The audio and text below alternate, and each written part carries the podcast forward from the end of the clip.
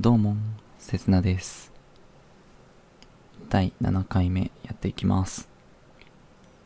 で、オープニングの話はしたんですけれども、まだ、あの、ま完成してないというか、出来上がってない状態なので、今回オープニオープニングはありません。で、今回何を話していくかっていうことなんですけど、えっ、と、この間ね、と多分2020年の5月、えっ、と、22日に、えっ、と、アナウンスがあったんですけど、あの、僕が今、すごく熱中している、あの、オンラインのゲームがあって、ファイナルファンタジー14なんですけれど、これがね、これの PS4、あと、一応展開としては、PS4 とパソコン、あと、Mac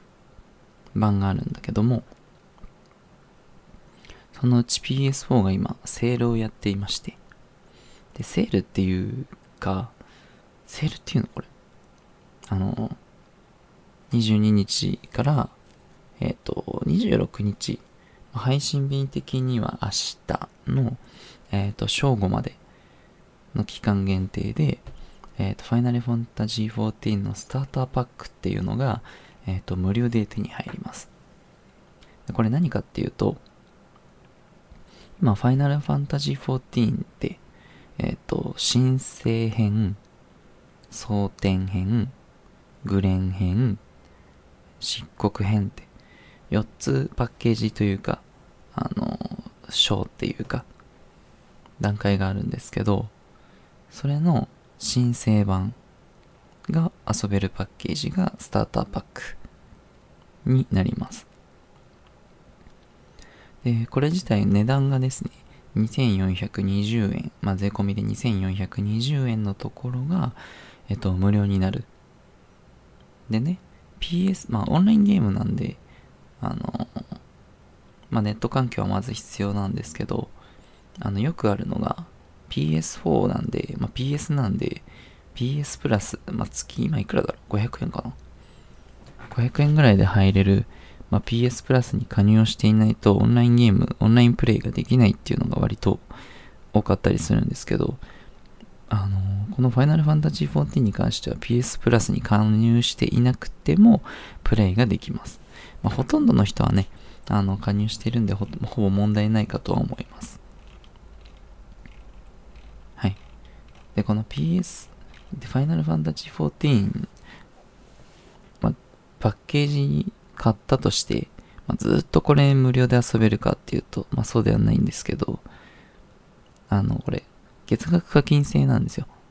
パッケージを買ってもらって、月額を払っていくという感じです。で、一番安いエントリーコースが1300円で、月1300円ぐらいで、えっ、と、スタンダードが確か1500円だったと思います。で、まあ、パッケージ無料で買ったとして、じゃあ遊べ、すぐ遊べねえじゃんっていう、と、いうかと思うと、まあそうじゃなくて、実は30日間無料のプレイ期間がついてるんで、まあ無料で手に入れて、30日間無料でプレイができる。っていう感じ。で、もし継続する場合に関しては、まあ、もちろん月額課金なんで、えっと、1300円から1500円必要になってくるんですけど、それ払ってもらってやると。で、申請編って結構長くって、自分もね、始めて多分、まあ結構ゆったりやってたんで、1ヶ月近くはかかったと思うんですよね。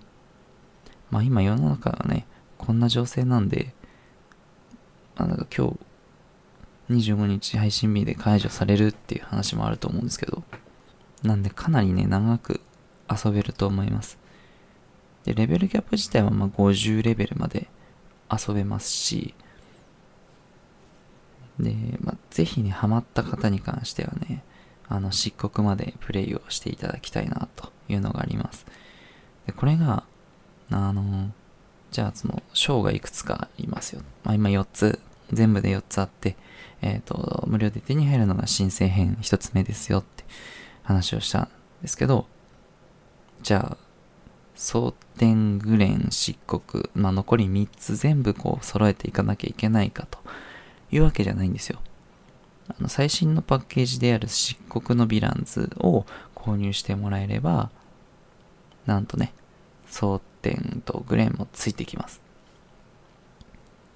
ま、漆黒がレベルキャップ80までなんで、まあ、それをやれば、まあ、60も70も遊べるようになる。で、パッケージさえ買っちゃえばね、月額課金料金は一緒なんで、ぜひハマった人に関してはね、あの、申請、ハマった人は、ぜひ漆黒を買って、プレイをしていただければと思います。えー、FF14、ほぼほぼ毎日インをしている状態で、まあ、住んでいると言っても過言ではないレベルでやってますし、で、自分休みの、僕休みの日に関してはほぼほぼパソコンつけっぱなしで、まあ、ファイナルファンタジー14、ほぼほぼインしっぱなしです。いやもうやることがね、たくさんあって何でもできるんですよ。もちろんバトルもできますし、で、PVE、えっ、ー、と、まあ、敵ですね。普通のモンスターとかと敵と戦うっていうのもありますし、えっ、ー、と、あんまりこれ知られてなかったんですけど、周りの人に、まあ、やって、やってない人にね、PVP もあると。PVP あるのっていう反応が返ってきたりとかもした時ありますし、であとハウジングって言って家を建てたりすることもできるし、でね、装備自体をあの自分であの作って、作る、素材を集めて作ることができますし、で、素材集めるのも自分でもできますし、で、まあ集めた素材ね、他の、他集めた素材でね、他の誰かが集めて売ってる商品を、商品、素材を買うっていうのもできますし、今話したそのハウジングで、例えばその部屋を作ったりとか、お店作って、例えばそのカフェにしたりとかもできるし、で、装備自体も、こう見た目と、あの、見た目をかぶせるみたいな感じですね。その、全然こう、かっこ悪い装備なん、かっこ悪いというか、まあ、強い装備なんだけど、見た目がバラバラだから、まあ、そその見た目整えるために、その外見だけを変えるみたいなのもできますし、本当に何でもできるゲームなんですよ。なんかこう、ファイナルファンタジー14回を作んないと多分自分間に合わないと思うんです、これ。で、始めたのはね、だいたい、あ、もう少しで1年になるのかな。1年ぐらいになるのかな、多分。確か漆黒が出た時の直前ぐらいに始めてるんで、